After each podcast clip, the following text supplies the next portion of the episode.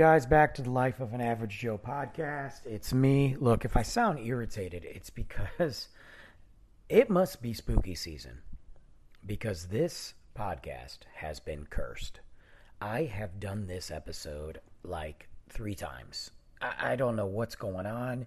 I don't know if it's my connection. I don't know if it's my new studio setup. I don't know what, but I have, uh, I almost trashed this but I'm so far ahead of the game and so far almost, I can see the light at the end of the tunnel, no pun intended, but I can see it towards the end of the year and I want to get this done. So we're going to take a deep breath. Everybody breathe with me. Take a drink of water, coffee, beer, wine, whatever you have. Do whatever you need to do. And let's dive into this podcast and make it work. Look, if, if you haven't listened to last week's episode, I highly recommend it. I had such a great conversation with Ken Salinas from none other than Voo Dudes, the creator of Voo Dudes. He just uh, probably just now got back from New York Comic Con. And I tell you what, that guy is crushing it. Check out that episode and go ahead and check out his stuff. Just, I can't wait to get him back on and see what we got going on.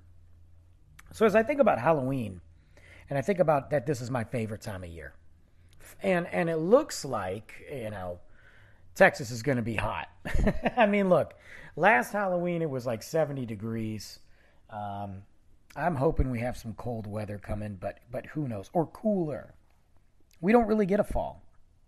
It's like our fall in Texas comes much later. You know, my boys back up north, you know, they're experiencing it. Now I know it hasn't been like cold, but they experience it. And it always makes me think of this time of year, always makes me think of Michigan.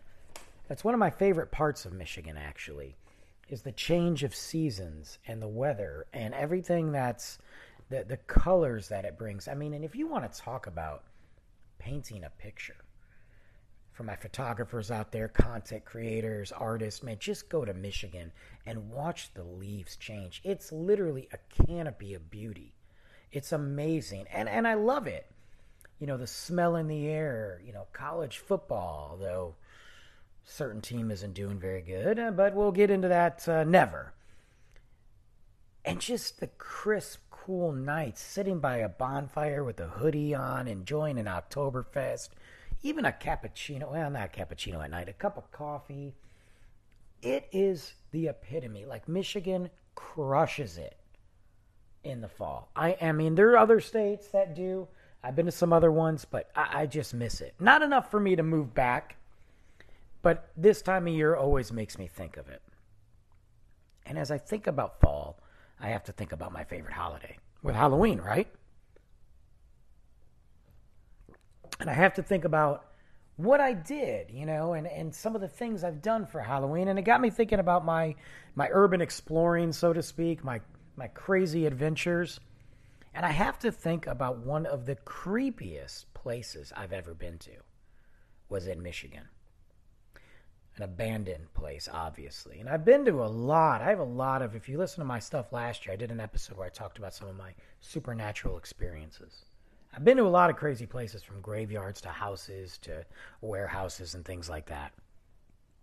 Even just fields where things happened. man, I'm losing my voice, and you guys just gonna have to deal with it. But this one stands out.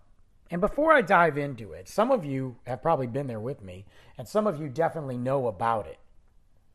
But if you don't, I want to give you a little history of a town called Northville and the Northville Psychiatric Hospital.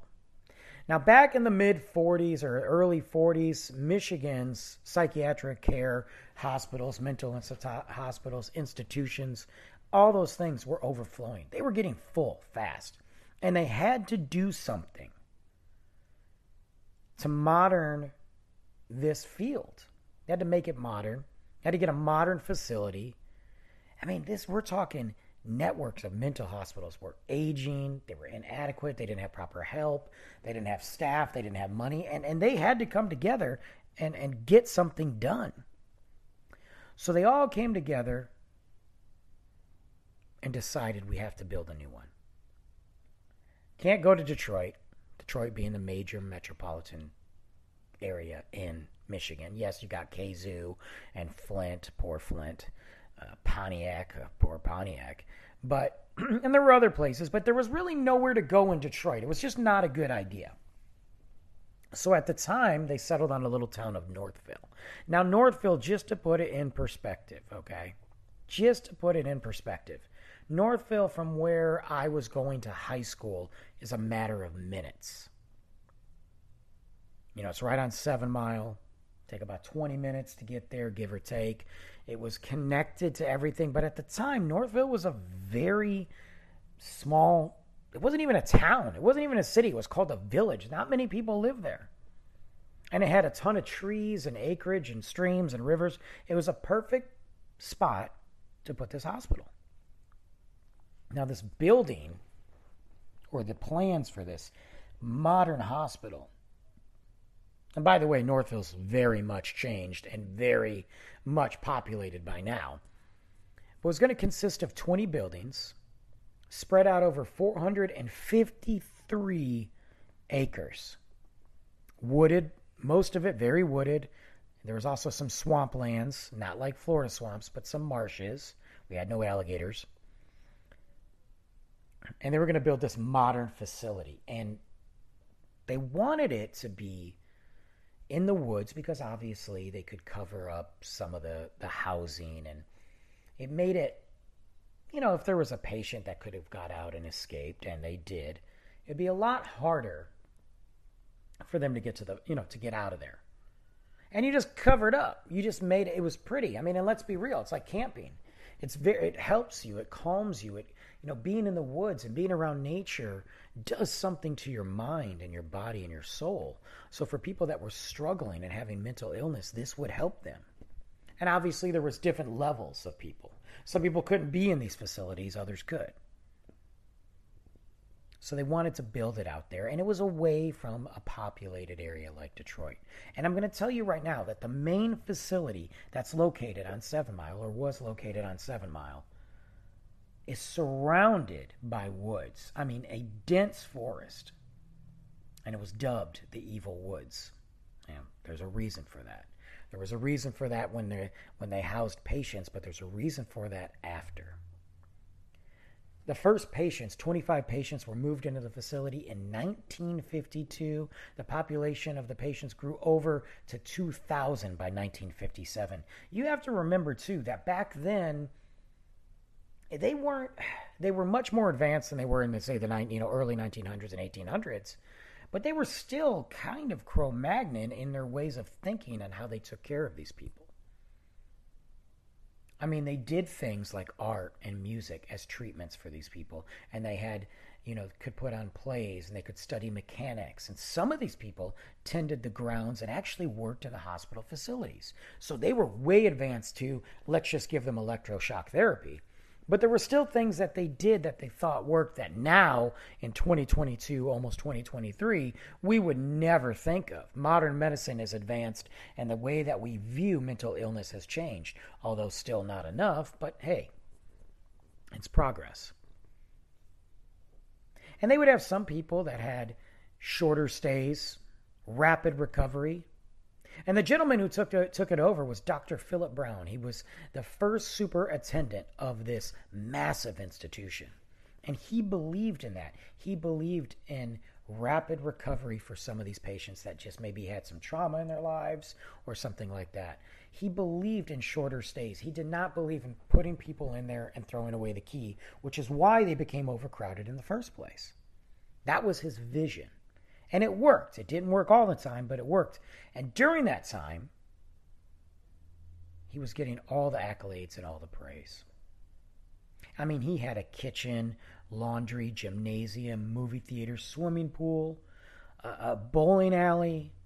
The place was powered by a steam plant that supplied electricity and heat throughout a giant network of tunnels that went underground and also connected people when they could transport when they got shipments or they could connect uh, patients from going one one place to another. Some of the patients that they didn't want to take out into the open they could travel in some of these underground tunnels. They would go across the street under seven mile to other facilities. However in the late 1970s the state began to trim the mental health budget once again. Isn't that crazy? That's what i deal with in texas right now and i don't want to go off on a tangent but i will we are like second to last in the nation for mental health care. But yet you've got our governor and other politicians screaming that when these school shootings happen, it's not guns. It's not the guns' fault. It's a mental health problem. But yet they've taken money away from mental health care. Uh, it's, it's such a joke. Anyway, sorry. I had to go off on that because when I hear that, I'm like, you got to be kidding me. So once again, the state's reverting back to their problems. They closed some of the hospitals. They reduced the programs. They, uh, the, the, people that were off, the doctors that were offering these programs had to begin relying back on medicine and drugs to treat the symptoms. And they found that the results were not the same. Crowding became an issue again at the Northville facility. It was regularly treating about a thousand patients but only 650 had been diagnosed. Some patients were sleeping in the gym, some people were sleeping on the floor. Like it, you took this massive facility and you started to treat it bad. And then in the 80s,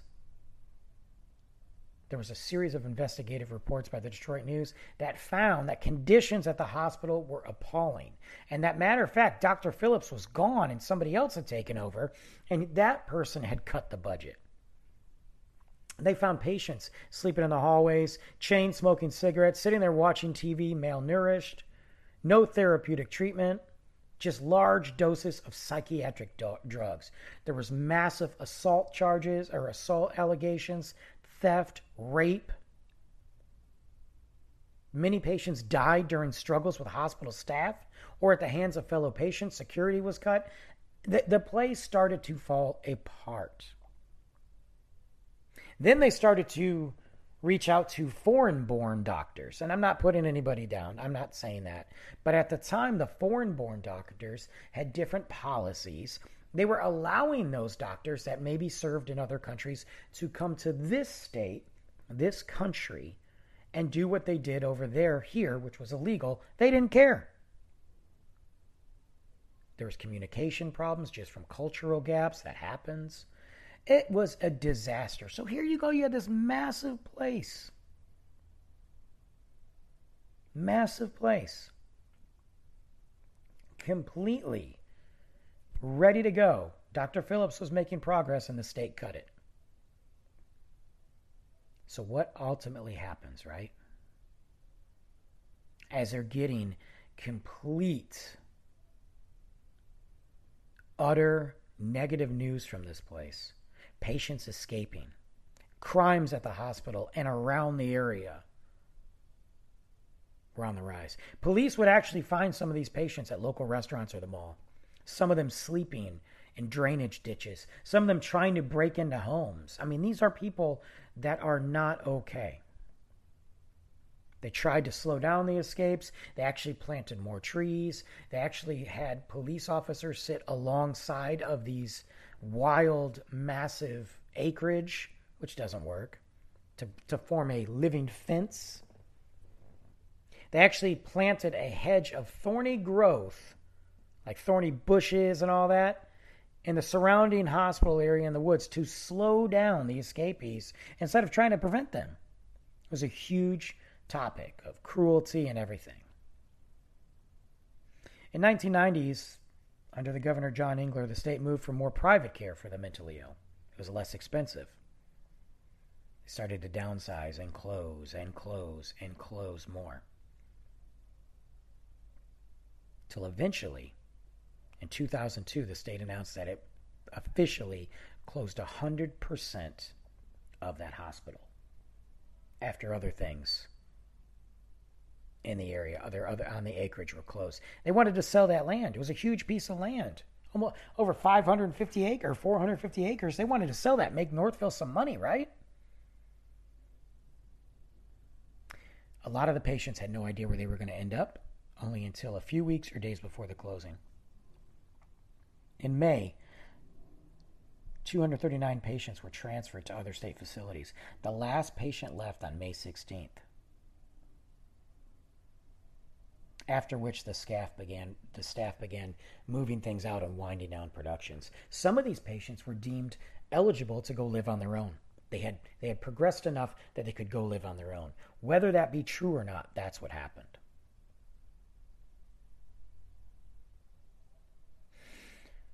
Shortly after it closed, the state moved to sell the property and valued at over $7 million on top of. Now, you got to look at what years this is, too, guys. On top of everything else that was in there. Now, let's fast forward to Brandon in his youth. Now that you got a history of this facility. We would drive by this place on a regular basis. You know, we go to football games to other towns. We, we head down to uh, Canton, which was south of Northville, or, you know, it was right by the freeway, although you couldn't see it by the freeway. Uh, it was very close. We would take shortcuts uh, to get to people's houses or friends in other towns and other cities, and we would go there. Plus, sometimes we would just go to Northville for the festivals.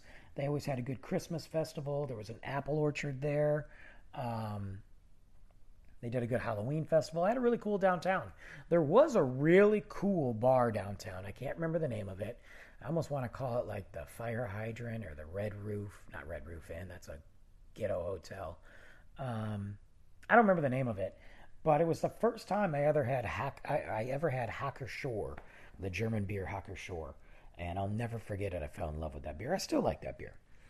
Um, I haven't had it in years, but I still like it it's a cool downtown. I've got some friends down there, had some family down there. Um, it's definitely grown.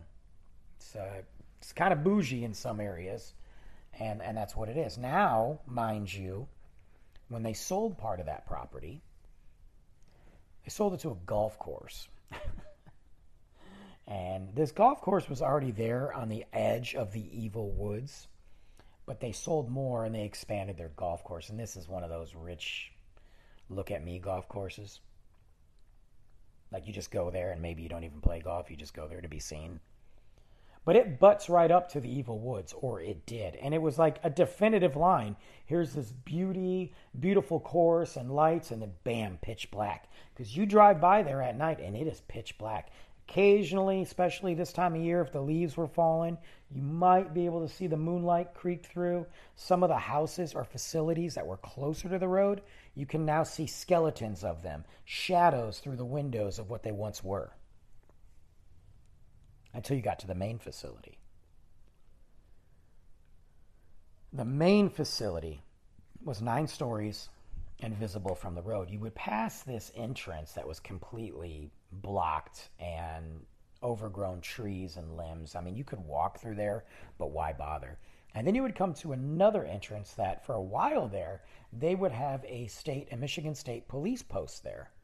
And they would have a trooper stay there all night in rotation to make sure that people didn't go there to explore or do other things, drugs, sex, whatever. That's what they would do drop a body, set something on fire, because they had multiple random fires. And there were no lights. So I, you know, even though I might have a gun as a police officer, I don't want to sit there and have this, you know, Michael Myers looking scenery behind me the whole time. But you would creep and and even in the daytime it would look scary because it would just creep up on you and you'd see this broken building with the windows shattered, probably 99, 98 percent of the windows, I mean, for the most part, shattered to some degree. You'd have these trees growing out of the windows. You'd have broken lights and just remnants of roads and trails, all you know, shattered. Nature took over. Big old thick weeds coming out of the cement. I mean, if they were to film The Walking Dead there, it would make sense. It honestly looked like a backdrop for The Walking Dead or any other horror apocalyptic movie. Eventually, they, they just stopped having the state police come and they just had you know, the Northville police drive by occasionally. Diagonal from it at the time, though, when we would go go drive by, was a gas station. It's like the only thing there. Now there's like a strip mall and all that stuff. And it was the only gas station if you were staying on that road for about six, seven to ten miles. So it was clearly busy. But could you imagine being that gas station, having to look at that thing all the time? Well, I remember one day it was after a football game on a Friday night. I was with my crew, four of my guys. Now I had a big crew, but these four were always. I felt like we were always in rotation together. Like this, they were the only time one was missing is if they were out of town, grounded, sick, or one of them eventually played football and, and we couldn't see him on Fridays. I, I think one moved. We had others that would come, but these were the crew. We might swap in some girlfriends here and there, but these were the crew. And after a Friday night, you're driving around, you only got so much to do, right? Football game's over. You might be able to go to the movies if you feel like it. Malls closed. You can go to the park. We had two parks to go hang out in. Cruise around downtown South Lyon. We weren't driving to Detroit or Ann Arbor or Ypsi at that point. We're to feel like it that late. What are we going to do? We can't even go into a bar, I mean, legally. Go to a friend's house. We didn't want to call it. Go to Meijer, which is like a Kroger, but they were like open 24 hours. So we just got bored and we started hanging around at McHattie Park, Witch's Hat. They call it Witch's Hat because the depot there where the train station is has this big pointed roof and it looks like a witch's hat. And it's also across from Witch's Hat Brewing Company, one of my favorite breweries back home. Um, so we would hang out there and we got bored. And I don't remember who brought it up the first time, and I'm not going to say their names just in case they don't want to be mentioned. They basically said, "Hey, I got an idea. Let's roll out to Northville." Not unheard of. We know we know people out there, and there's things to do. There's other parks. So we drove out there, got there in no time. We decide on the way that we're going to go explore the Northville tunnels, which is the underground tunnels of the psychiatric hospital. Because we just heard somebody that was talking about it. We just heard somebody that allegedly, I say this, allegedly went there. It's an older student. I might have been a senior at the time. I don't think we were.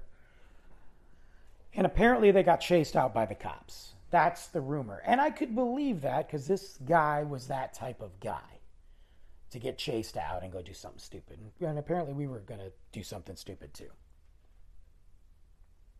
So we said, hey, let's go do that. We can get our own stories. I was down, not thinking. I mean, in my mind, what were the police going to do to me? Look, give me a ticket. They're not going to arrest me, right? I mean, that's my thinking. Give me a ticket. Call my parents. Yeah, whatever. No big deal. I don't think about the other potential dangers.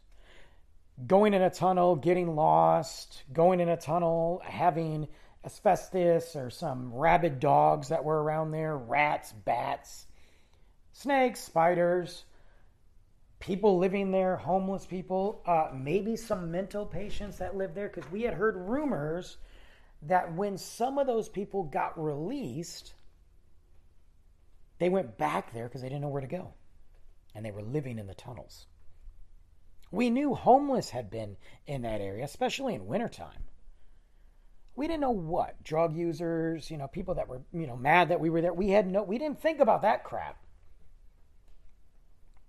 We didn't think about the crazy Hank story that we heard. That was actually ended up being real. Crazy Hank was a patient at the psychiatric hospital who got evaluated to leave, and he got a home in Northville. This is a true story. I didn't know him, but it was all over the news, and, and local people that lived there called him Crazy Hank. Obviously, that wasn't his name. He had a house. He stuck to himself for years. He was very meticulous on his lawn. A lot of people are like that, but he was very meticulous. He would sit there and watch people. And if they got too close to the lawn, he'd come outside and yell at them. And we've all had a neighbor like that, or know somebody, or maybe a dad or something. One day he was sitting outside And he would always sit on top of his cooler, but never drink anything. Like not, not drinking beer, just sit on top of this cooler. These kids walked across his lawn. He snapped and attacked the kids physically. They arrested him, and who knows what happened. So clearly, he was not okay. It didn't work. But we didn't know how many more people were like that in Northville. Did they snap? Did they go back to what they were used to? We had no idea. We're just going to go there. So we're driving, and it doesn't take us long. There's not much planning, no communication. You know, real good, real good stuff that we do. And we get to the gas station, we pull in, my buddy is filling up gas, we go in and get snacks, and we can see the main facility, the nine story main building across the street. I mean, it's there. You could throw a football and hit the parking lot for sure. And it is pitch black because, again, yes, Northville was built up when we were there, but it wasn't as built up as it is now. There's still not much on that road in either direction. No housing. The gas station's there. There's not many lights. You have uh, railroad tracks that are that kind of cut through there, and you have the evil woods, and it is dark. It is very dark. So we're trying to come up with an idea over there. How are we going to get over to this facility? What are we going to do so we don't get in trouble? How are we going to get inside? I voted that we just walk. Park the car behind the gas station and walk. It's easier. We were not going to be seen. There's no car sticking out. My buddy who was driving the car didn't like that idea. He figured the gas station attendant would rat on us. I told him he doesn't get paid enough, but they decided we're just going to pull out and go straight into the parking lot and flip the car around facing the exit so we can hop in and leave. Not go too deep in the parking lot because, again, there's glass and broken beer bottles and the, the cement and chains and like you don't want to drive through that parking lot. You're going to get a flat tire. Then what? Let me call a tow truck. Let me try to change my tire. Like that's how horror movies start. Let me try to change my tire in this abandoned mental hospital's parking lot that I shouldn't be at anyway, right? Like that seems like a good idea. So there is a little spot when you pull in, and it was kind of where the state police would go. And there was a little like, you could kind of like park your car, and you really couldn't see it from the street unless you were looking. You really didn't have to worry about lights hitting it or anything, and it was still facing the exit to get the heck out of there. That's exactly what we did. We rolled across the street, flipped around, got out of the car, grabbed whatever we could. We had lighters. This is how prepared we were, let me tell you. We had lighters, crowbar, baseball bat. We always had those in the car. You just never know. I still have stuff like that. One flashlight. Remind you, let me remind you, there's no cell phones back then, there's no iPhone. You're not holding up the light, the flashlight on your phone. You're not recording video. There's no TikTok or anything like that. So if you're recording video, you need a camcorder. If you want to take pictures, you got to go old school. Either have a good camera or one of those Kodak disposables that we'd always buy. You guys remember those? They were like little squares, and you, and some of them would have a flash cube on them. Otherwise, you get like 20 pictures or whatever, and you just snap and go. I can't tell you how many of those we had. We would carry those on a regular basis for football games and dances and road trips and just to have, hey, let's take some random pictures. And we drop them off at Meijer, get them developed. And if they sucked, we just never paid for them, which is like totally horrible. But that's what we did. Um, jeez, what a jerk. I'm telling you, kids are jerks, man. My son, man, he better not pull this crap. I know he's to pull something. But he, you know, I look, that's what they do. But I just, God, He's got to be better than me in everything in life. He, he already is. So, in my opinion. But we didn't have that. So we had a, like a real flashlight. Let's hope the batteries don't die. And we're walking to the facility with no game plan, trying to figure out a way to get in the tunnels. We don't have a map. We know that there's ways to get in these tunnels from multiple buildings, and we know the main building, the nine story main building has a lot of ways to get in. The question is how, and the question is where. We're not, we had no intention of climbing this falling apart just structure at night. We were going to go down into the tunnels, which I don't know what's worse. So as we're walking up there, I mean, there's graffiti on the ground, just random spray paints, glass. I can't tell you how many like cigarettes and beer bottles. I mean, you could tell there's people were just coming to hang out. And it was a giant parking lot, and you like they would have signs, but none of those signs could be like you couldn't see the words on them. Not because it was dark, because they were rusted out and gone, or just faded. It was just like a blank sign. Some of the signs had fallen over. All the lamp posts that were supposed to light up the parking lot had no lights in them. There was even a lamp, a giant lamp post down on the ground. There were covered parking, but some of the covered parking was fallen. So those big roofs of the covered parking was bent over and on the ground from storms or just no maintenance or just sitting there in the elements, in the Michigan elements. I mean, rain and cold and snow and heat just destroying this stuff. That was built back in the 40s and the 50s and so on. Now, you couldn't get in the front door. And the front door, its glass or plexiglass, was fogged. So you actually couldn't see in these front doors, and it was chained. I mean, they spent time chaining these which kind of didn't make sense because you could just go around to a window, but they definitely didn't want you going in that front door. And you could see people spray painting, and it looks like somebody had a little fire pit down there, you know, like right in front of it. That's just ridiculous. We saw crack pipes broken on the ground. I mean, I'm like, this is already, this place is not giving us any good vibe to go into. But we're, we're you know, we're determined. So we walk to the front door anyway, just kind of look around, and then we decide if you're facing the building to go to the left. Now, this doesn't mean anything to you guys. I'm just telling you the story. And there's a path. Now, this isn't like a path from the hospital. Whatever cement or sidewalk is underneath us is covered in grass or broken. And to each side, for all we knew, there was some grass or a parking lot, but it was like overgrown. I mean, it could come up to your waist. And we're not walking through that crap, but this was a path that looked like people had been walking down over and over again. So you just created this path. So obviously, this is where everybody decided to go. We had to be on the right track. So we start to walk down this path in a single line, and I'm just thinking to myself, what's in those woods? Or not woods, but what's in that grass. Forget snakes and spiders, foxes and stuff. Who's in there? Is there a body in there? Some homeless dude sleeping? Are we about to get jumped? Because it's creepy. You just felt like you were being watched, and it was cold.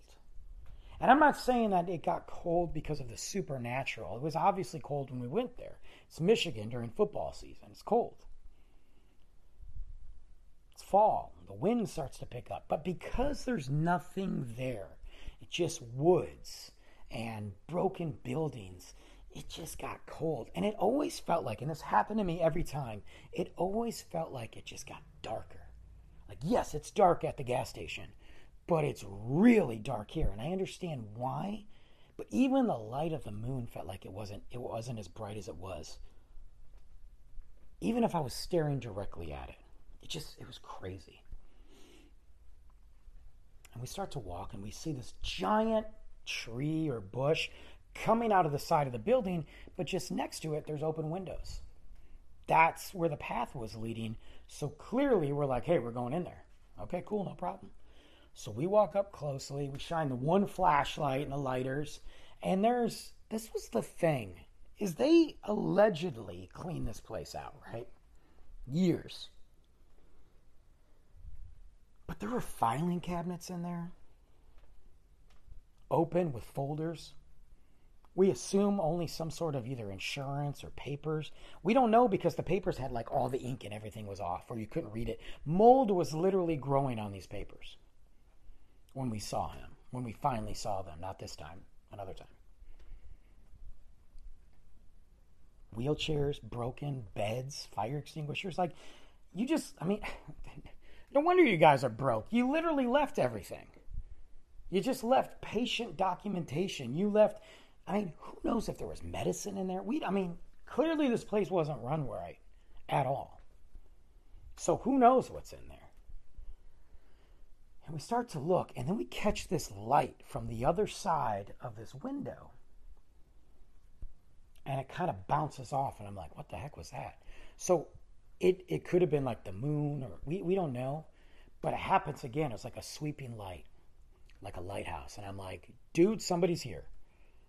But it wasn't inside the building, it was outside on the other side. We could see it through the broken windows. And then we just happened to catch the reflection of a car. We're done. That's a police officer. Probably just driving through the parking lot, checking it out, and leaving. Because you know he ain't hanging out. He's like, hey, I did my rounds. I'm going to call my captain, be like, I did it. I'm out.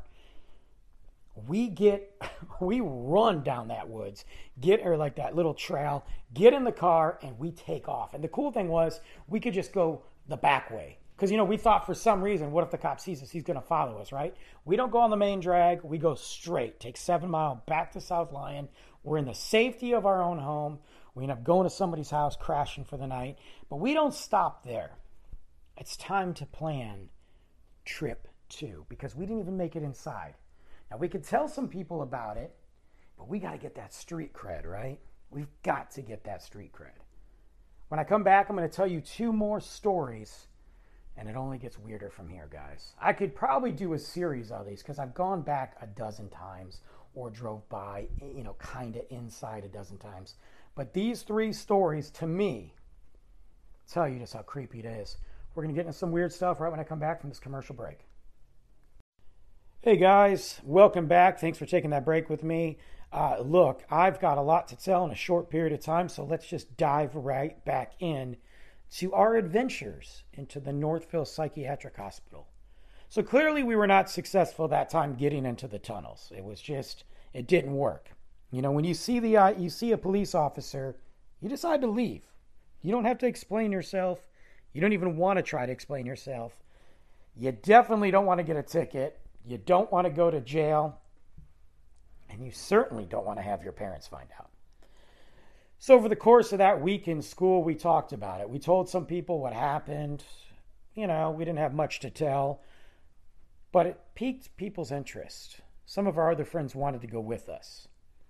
We didn't go right away. We actually planned for a while. I don't know how long. When I say a while, this wasn't like Ocean's 11 planning heist type situation, but it wasn't, hey, let's get in the car and go this Friday. This time we came prepared as we approached, again, we went to the football game because you don't go to South Lyon and not go to a football game, okay? That's just the way it is. And anybody who's from South Lyon understands that. So, especially when your team was amazing and making it to the championships. And, and I mean, look, some of my greatest memories of high school was South Lyon football games.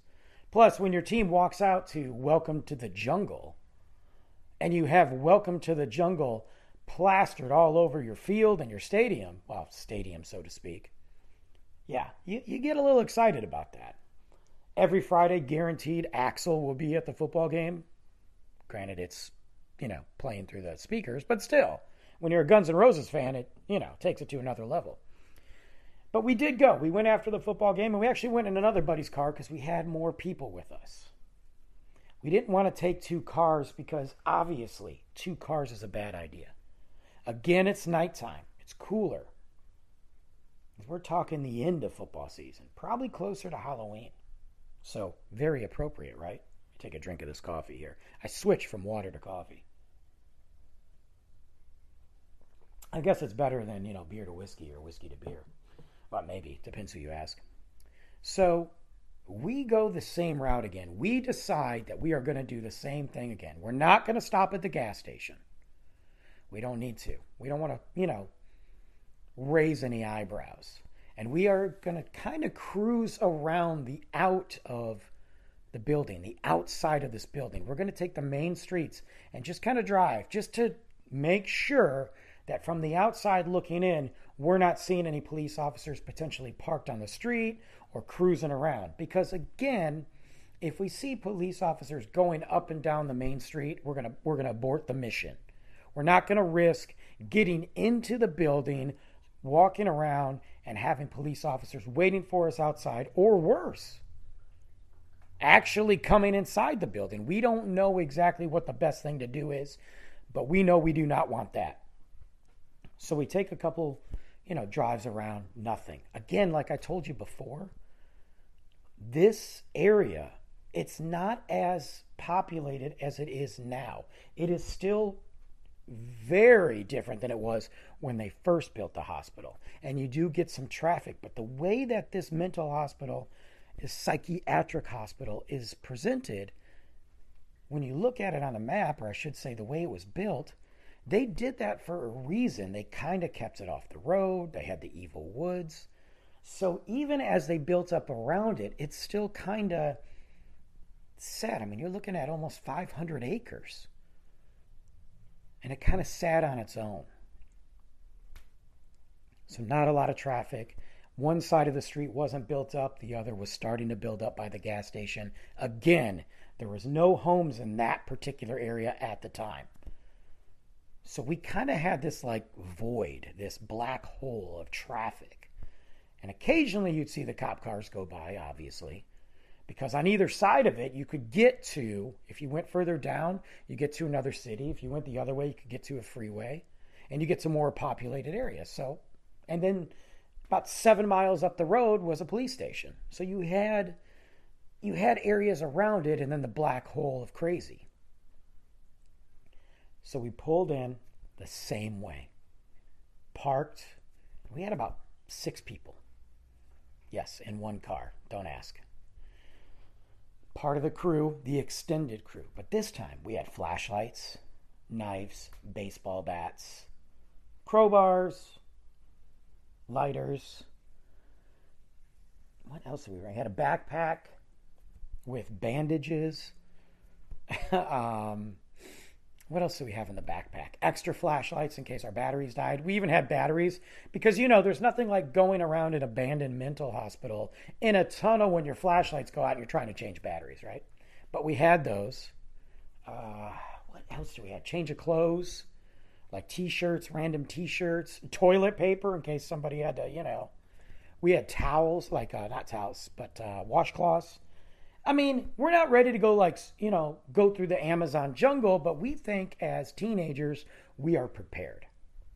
So the best way to do this, and after researching, by researching, I mean talking to several people at the school that allegedly, allegedly went there, I'm throwing up the air quotes, we kind of found out the best way to get in, and we were on the right track. So we don't bother looking at the front anymore. We already saw that. But we continue to go down the path, that path of, you know, trampled weeds and grass. That's still very much there. And we continue to go down that path. We get right up to the window where we were last time, and it is dark.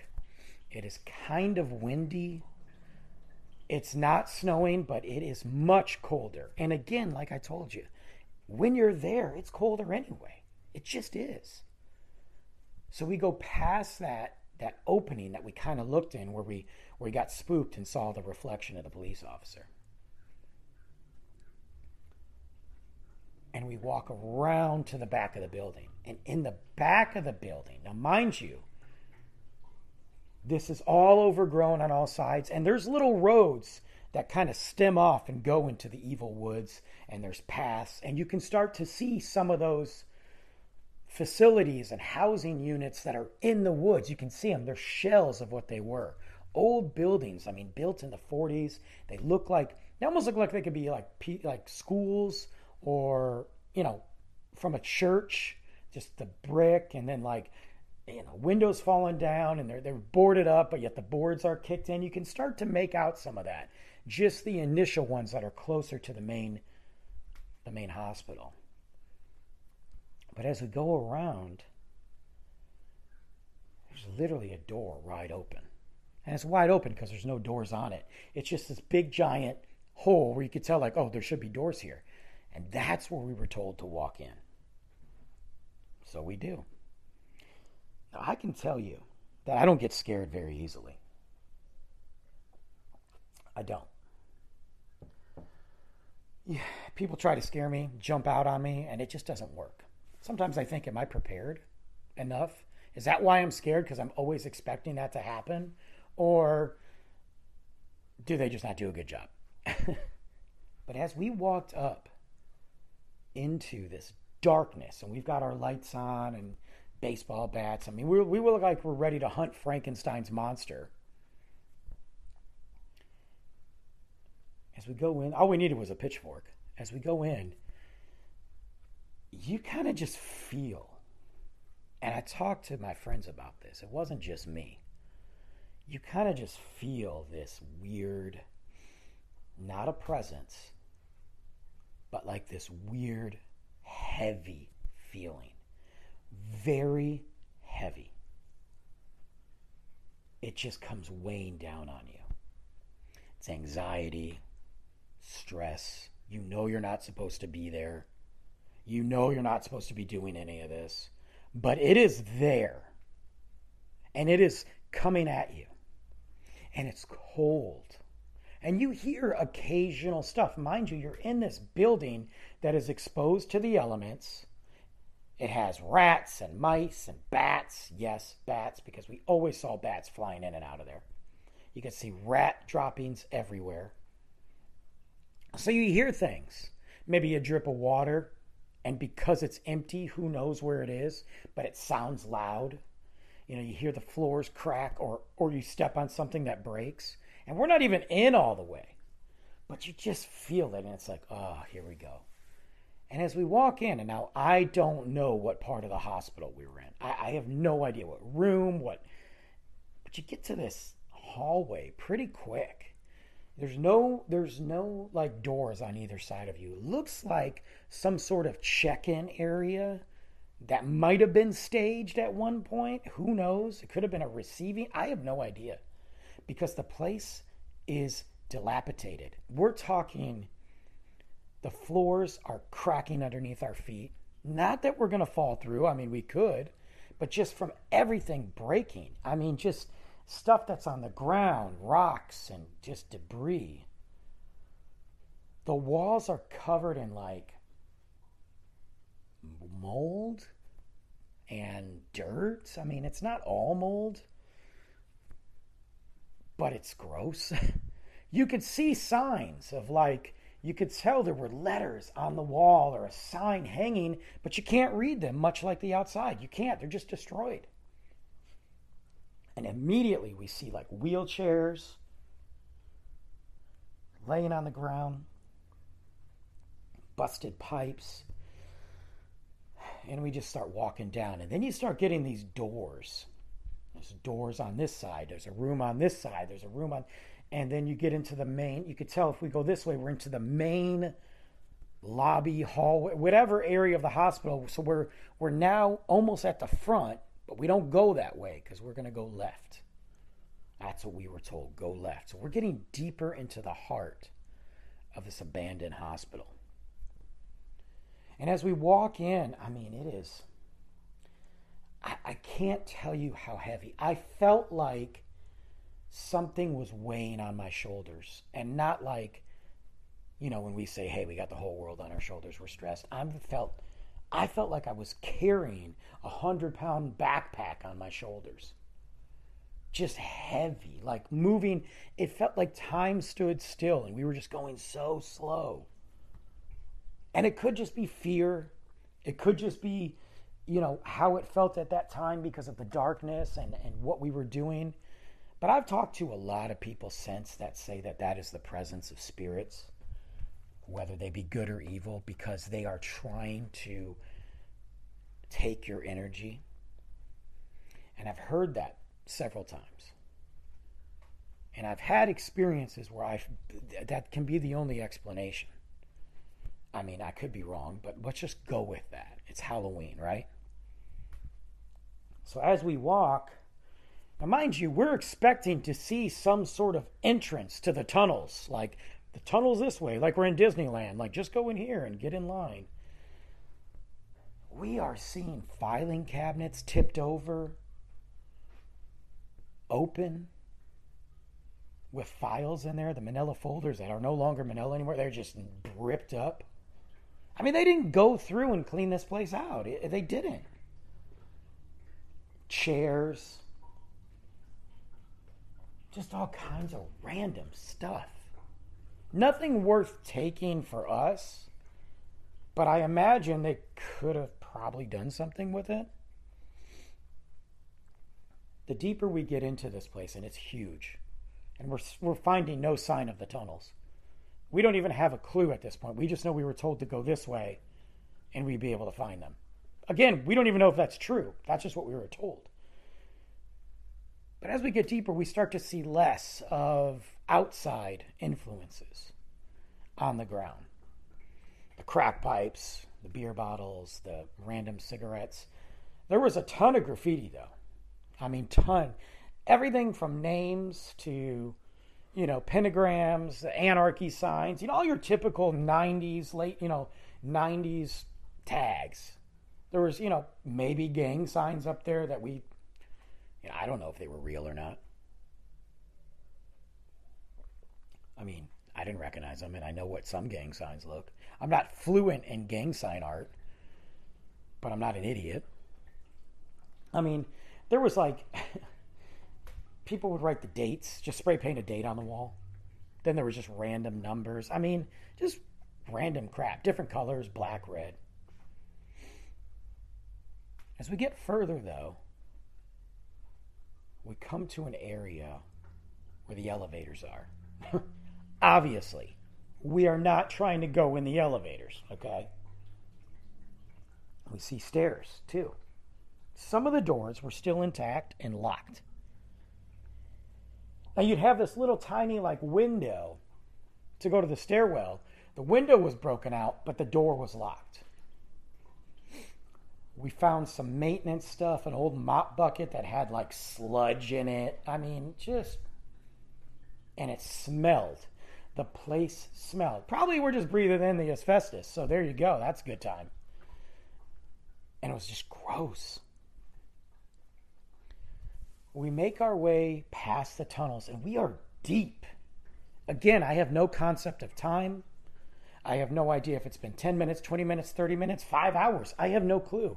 Because, like I said, everything was moving slow in my mind, in this facility, the darkness. I mean, we'd walk past a place, we'd have our lights in there, and you could, we adjusted and you could see everything. And then we leave, we turn around, and it's just dark behind us. I'm also starting to freak out because how are we going to get back? So my mind is like, okay, I'm keeping track of something, but am I right? I don't want to be lost in this place. And we finally see these doors. They look like they're in the ground, like in the floor. It kind of looks like a sewer door or a maintenance door. Like if you've ever been you guys have been to a city, I know, and sometimes by these buildings, they they they have these metal doors that are on the ground. It's not like tornado shelters or old school, like we're going down to the cellar doors. Like they're just metal and you can open them up. And I, they open up, some open up wide like the cellar doors, and some are sliding. And I'm like, well, there's a door on the ground. It's got to be the tunnels, right? with a little effort, we got it open.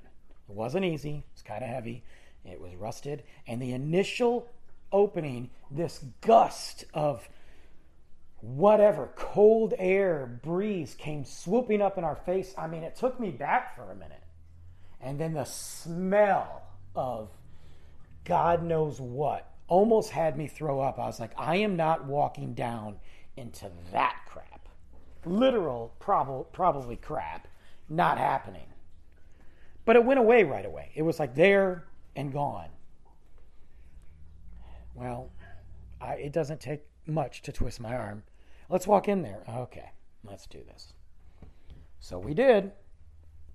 We shine the light. There's a ladder to get down. And then you get down on this little tiny platform, and there's a couple stairs. This tunnel was actually kind of big. It had a little area. I mean, two of us side by side, three of us almost. I mean, it was. You saw some lockers, you saw pipes, you, and I'm like, we are in the tunnels. We've officially made it in the tunnels. Now what? How how deep do we want to go? We, so we could say we made it in. Do we turn around and go and say we did it, or do we keep going? No, we keep going. The ground's kind of wet, but it's not like we're not in sewage. I mean, maybe, but it's you could tell that this is clearly maintenance people get down here, they have their lockers and they do stuff. These were the pipes. I mean, again, these are carrying steam to power the place, water, heat, all this. These are those pipes. Now, those pipes have long been shut off. They're destroyed. Some of them have holes in them. Rats. I can't tell you how many rats we saw. Can't tell you how many roaches we saw um, in that initial walk, which felt like a mile. It wasn't by any means, but it felt that. It's really kind of boring. It's creepy, but boring. Oh, we just kept walking.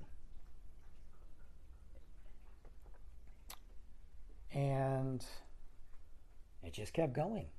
It didn't turn. It just kept on going straight, which made it great to get us back. But it wasn't exciting. We actually kind of said, you know, guys, there's nothing here, you know, and they're like, well, we're thinking these are big tunnels, and they are, so we got to keep going to find something. And we did. Almost as soon as we thought about turning back, we found something. Two ways to go, three ways. But the one way, if we went left, looked like it went further. The right, as we kind of walked down there, looked like it stopped. So what's the point? So we go left. But as we get left, we start to hear things.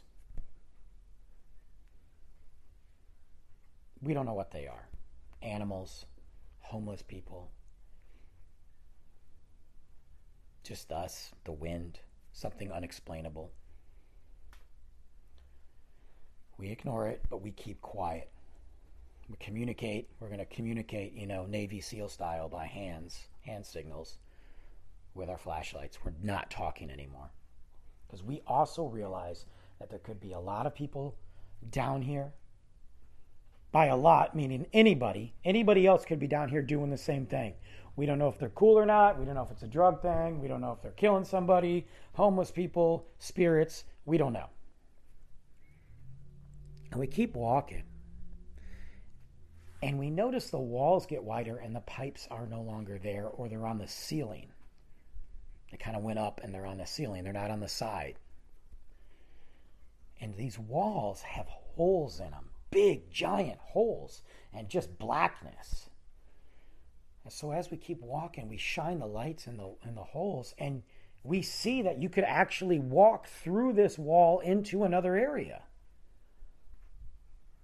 Not a good idea, but we do it. And we feel like we're in a classroom. It's so weird. Now, I don't think, when I say that we were in a classroom, I don't think that that's what that room was. But that's what that room felt like because there were chairs, regular folding chairs just sitting there. There was a desk up front, like a teacher's desk, but it looked like it didn't belong there. It looked like somebody put it there. There was books that were empty, like notebooks. Notebooks that were fresh. These had not been there the whole time at all and there were melted candles, a couple of them. We realized something had been going on there.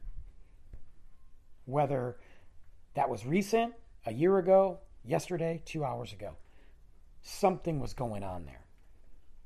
And it had nothing to do with the psychiatric hospital. So we get out and we keep walking down. Again, it turns and it opens up to a big area and we very quickly realize there's a pool the giant pool we knew there was a giant olympic sized pool we thought the olympic sized pool was somewhere else unless there's two of them But there it is. And that, let's not forget, there's a movie theater there too. Huge pool, diving board, broken. The bottom of the pool is filled with God knows what trash, wheelchairs, chairs, uh, leaves. It's disgusting. We don't go down there. There's like tires down there, but we walk around the pool for a while. It's just an impressive sight to see this old, empty, underground Olympic size pool. We get through a door, and at this point, we have communicated with each other that we are going to start heading back. We've been here long enough. We've managed to see it. It's we don't need to get deeper and deeper and get lost. We still remember how to get back. Let's go. but as we turn and go into this room, we start hearing voices. Not the ones in our heads. And the voices are whispering, but kind of talking. They are human, very distinctive. We know that they're they're guys. We don't hear any girls, we just hear guys. We turn around and we see a light. A faint light through one of the like holes. We assume it's through one of the holes because there's a hallway and I mean it could be a room, so I, that's not fair for me to say a hole. And we wait and the light disappears. And we're like, it's time. It's time to go. So as we walk back down past those dark rooms, one of the rooms, or holes in the wall, we'll say, because this was a hole in the wall that was led into a room, now has flickering lights in it.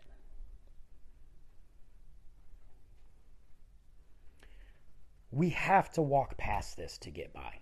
We have no choice. There might be another way out, but we are not going to find it. Even if it's daytime, it's dark down here.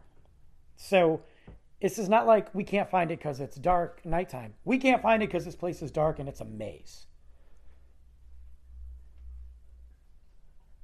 We kind of look at each other like, what are we going to do? And we're like, we have no choice. Let's just go. Let's quietly leave. Worst case scenario, we know it's not police. We know police are not hanging down here. Could just be a homeless guy or a couple homeless people. There's six of us with weapons. I'm sure they're not we're not the only people that they've encountered. And if we are, we'll deal with them. No gangs are coming down the tunnels. They're going to do all their activity up front. No criminals are going to, I mean, yeah, they might hide here, but if they're trying to commit some murder or something crazy like that, going all the way to the tunnels, they have 459 acres or whatever to mess around in. Are they going to really go down here? I could just do their business up top and leave. And if they do get down here, then we got a problem, obviously. But our minds are wandering. And then we're like, what if it's none of those? What if this is the supernatural stuff? So as we slowly decide to walk by this hole, we can tell that these are candles. You know they're flickering lights, but you never know. Your eyes do amazing things with your imagination running wild at night, and especially in the dark. So we don't know. But we now know these are candles. So clearly, the people that lit the other candles are here, which is not good. Because that means they've established themselves and they come here. They probably know the area better than us. Matter of fact, guaranteed.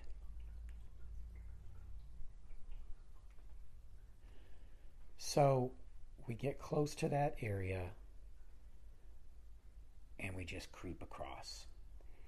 And we all look into the room and there's candles, but nobody there, at least that we saw. So we thought. Because as we continue to walk, further back to get to these stairs, to get out of this dump and this trap and this dangerous situation. We hear footsteps behind us. Of course, we ignore them at first because there's six of us. And you can walk quiet through here, but you are stepping on something. When we walked quiet past this room, the hole in the wall room, obviously we're stepping on stuff water, dead bugs, you know, glass, whatever, rocks. You, you can try to be as quiet as you want, and if you're just not, though.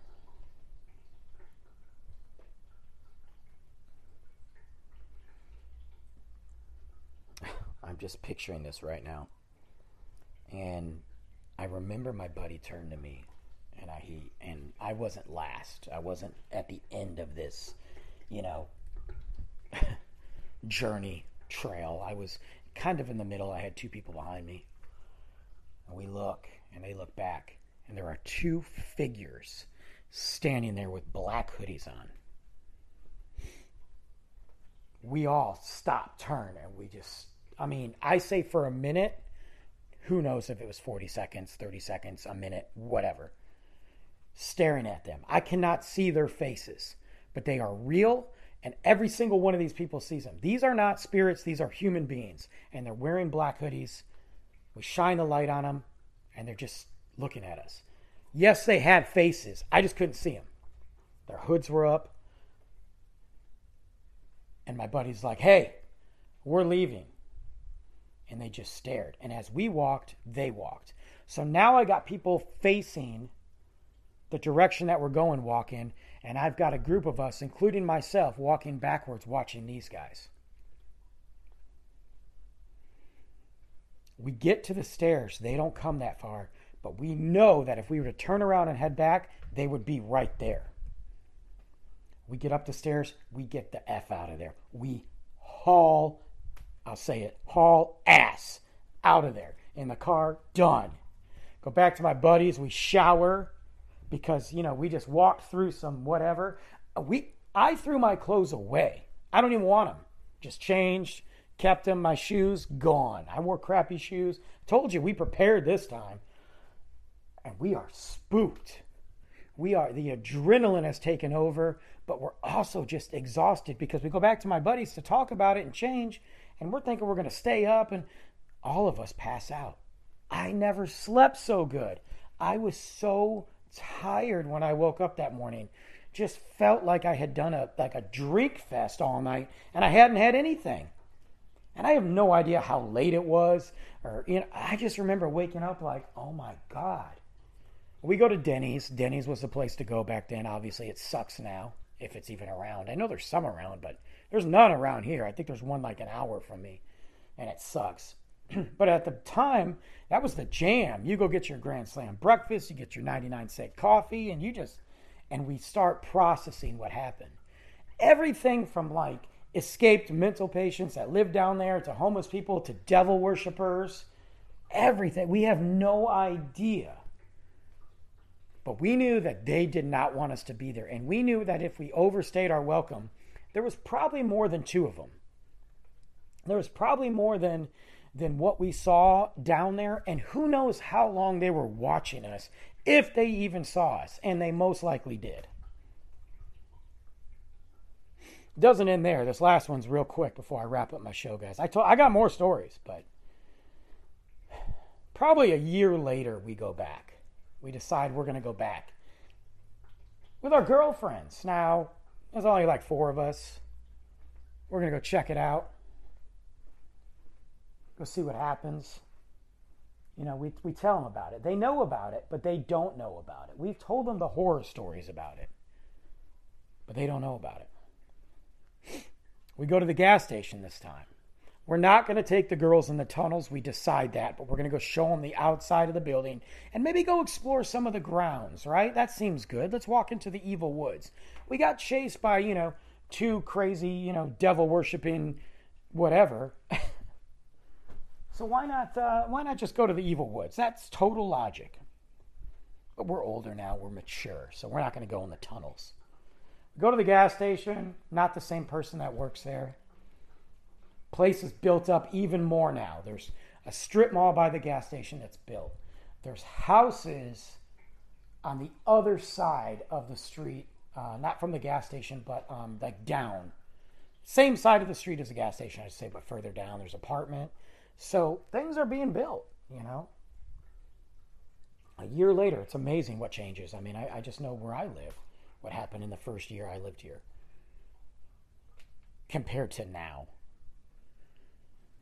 So we're in the gas station, we're stocking up water, whatever, we're just hanging out, talking to the guy behind the counter. It's a different guy. All of a sudden, somebody rushes into the gas station, scares the crap out of us, runs in. It's like, help, help. And I'm not kidding. Help, help. We look over. This dude was covered in mud, head to toe. And we're like, oh my God, oh my God. And like the girls are like, yeah, you know. And the guy's like, I'm calling, oh, what do you need? What happened? What happened? I'm calling the police. And he's like, help, help. And he is covered in mud and gnats. Flies are all over him. Now, obviously, my memory of this could be exaggerated, but I knew that he had bugs on him. We step away and you can see them. They're on his face, they're on his shirt, and they're just kind of swarming. He went back outside and sat and started like wiping him off and getting the bugs off. And he took a bottle, of like the guy gave him a bottle of water, and, and he started dumping on his face. He's like, "You gotta wait outside. You gotta wait outside." The dude starts mopping the floor. He locked the door on this guy, and he's talking with him through the door. Are you injured? And the guy's like, "Help me." That's all he said. The police show up. The paramedics show up. The police weren't even talking to him next to him because this guy was so gross. But as he cleaned himself, or at least got got some of it off, he didn't look like a homeless guy. He had like decent shoes on and like jeans that didn't look like he found them in a toilet. They completely I mean, we're there for like an hour, maybe more. We didn't go. They unlocked the door when the police are there, but they we didn't go outside. They were probably there cleaning him, scrubbing him. They wouldn't even put him in the ambulance until the dude was cleaned off. They had one of those big white, like, not suits, but like, uh, I don't know, sheets or blankets or whatever they are, like over him. I mean, they just like covered him up. Maybe it wasn't white. Maybe it was like foil. Those foil blankets. I never understood. I guess they work, but it's like here's a piece of foil, and they. I mean, just gross. The guy had the EMTs put masks on. This is pre-COVID, man. I mean, they had gloves, they had everything. They're like, "What is?" And the guy left, and we were just stunned. So, needless to say, we didn't go to that tunnels that day or to the across the street. But we talked to the guy, and he said, "You know what? I guarantee you, he came from that hospital. They have to tear that hospital down." They said there's so much stuff, crime, gang members. He's like, "I work overnights. I see stuff." He's like, I've seen people walk across the street. I've seen two or three cars come in and I don't know where they go. He's like, the cops don't go there anymore. He goes occasionally. He's like, but I get more people trying to go venture into the tunnels over there than I get customers at night. And we're like, mm-hmm. you know, we're, not us. But he said, there's something going on in those tunnels. He said, and I think, based on what I've seen, he goes, there's, there's devil worshippers down there. There's a cult down there. He said, because there's always weird things happening. There's always a random person comes out, looks like he's just been, you know, done drugs. He's like, last week I had a guy come out, eyes glaze over, not know where he is, and he said he was across the street and he can't find his car. Cops came again. He's like, something is going on down there. Something's going on in there. He goes, and I've seen, you know, people shoot fireworks off from there. They start fires that stuff. He's like, but I'm telling you, he said, there's, I don't know what's happening, but they got to get rid of it. It's constant trouble and it's only getting worse. So I don't know what that guy got into. I don't know if that guy was homeless and stumbled into some sort of nasty cesspool, maggot infested puddle of what. I have no idea. I don't know if that guy was down there exper- you know, not experimenting, exploring, and ran into some of our friends, the dudes, and maybe a group of them in the black hoodies, and maybe they didn't like it. Maybe they kept him down there, or maybe he was one of them. You know, your mind starts to wonder, and you, we never found out. But that wasn't the last time we went. But I'm not going to get into those stories. Um, there wasn't much that happened. We got pulled over by the cops once. They talked about how they got called in for gangs. They showed us a bullet casing that they found and said, Look, it's getting worse down here. You guys don't want to be here. We never went, we never ever went back inside the tunnels. I can tell you that. But we did go try to explore the property several times. Not much really happened. We saw some people running around, like literally running from one, one of the buildings to another. We don't know what they were, if they were part of that crew, if they were just other explorers like us. Uh, then we got pulled over by the police who showed us a bullet casing and said, Look, there's there's drug deals going down here. There's crime. We got reports of gunfire. Get out of here. Don't come back or we'll arrest you. And I think that might have been the last time. We've driven by it a hundred times. And now, just to cap it off and end our show, my show here, it's completely leveled, gone, destroyed. They definitely didn't empty it. And guess what they built on top of all of it? multi million dollar homes. And I'm sure as they dug into the ground, depending on how deep the tunnels were, they ran into stuff.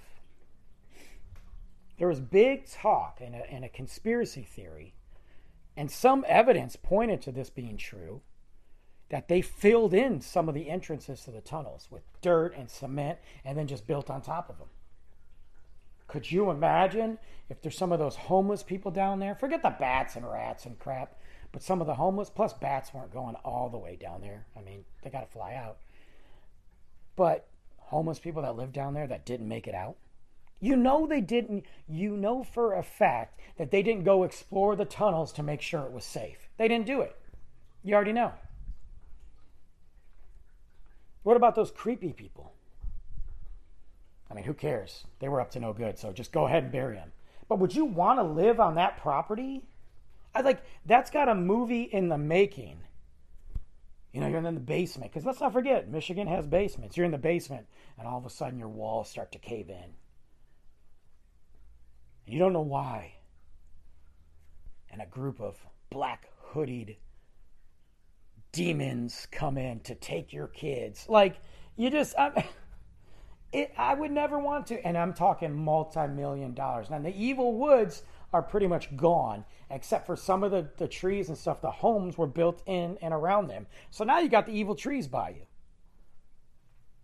But you know for a fact that people died in those tunnels before we got there, probably after we got there, and when they decided to tear the place down. There is no way that they made it safe. And there was a lot of rumors about that. It's for some time it came up. It came up in news articles and local papers, and then it just literally died out, phased out. Nobody talked about it anymore. One of the creepiest places I've ever been. I'll never forget that. I'll never forget the tunnels, and I'll never forget looking at this bug-covered man. I'll, he looked like a scene from a movie. I just could not believe that. I mean, just seems so fake to me. But it was real. I've never experienced something like that. I've never seen that. Oh. Anyway, guys, thanks for listening to the Life of an Average Joe podcast. Tune in next week for some more Halloween themed shows. Next week, I'm going to talk about Halloween movies. That's right. We're going to talk about Halloween movies. We're going to talk about some of my favorite Halloween movies, but we're going to do it a little bit different this year. Every year I go through my 31 days of movies and I watch as many horror movies as I can. And I did back when I first started this podcast. I had my buddy Ken on and we went through Halloween films. I'm going to try not to duplicate any of those and really talk about some of the new ones I've seen since, some of the ones that I think are completely overrated that people just love. It's like they become cult classics, and I, it, for the life of me, I don't understand. We're going to talk about some of the some of the series and creepy documentaries out there that are worth watching this year, because Halloween is a mere two weeks away, and you still got plenty of time to soak in some spooky, creepy, haunted, witch, demon, children of the corn stuff. So come on back next week.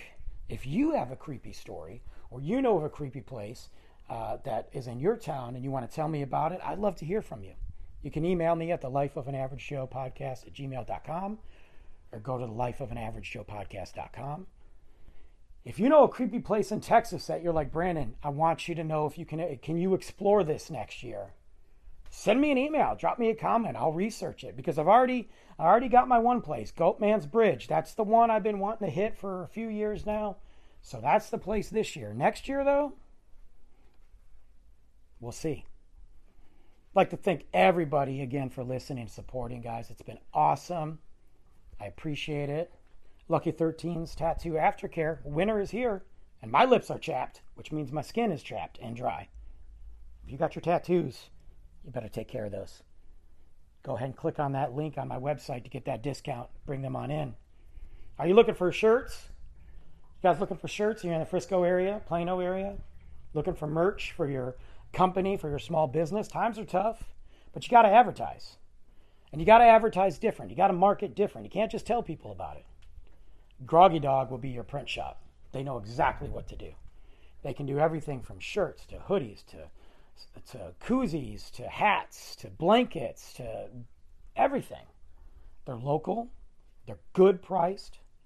Great people. They understand the vision for your business, for your dream, even if it's just a hobby. If you got you got a soccer team, starting up a soccer team, bunch of old people, you guys want to do soccer? It's old people soccer. They get it. They get your vision. It's about comfort and affordability. Don't go order t shirts that are thick and hard and you feel like you're putting on cardboard. Be proud of what you wear. Check out Groggy Dog. Got links on my podcast. Love those guys. Or links on my podcast page. All right, guys, we'll see you next week. Have a good one. Love to hear from you.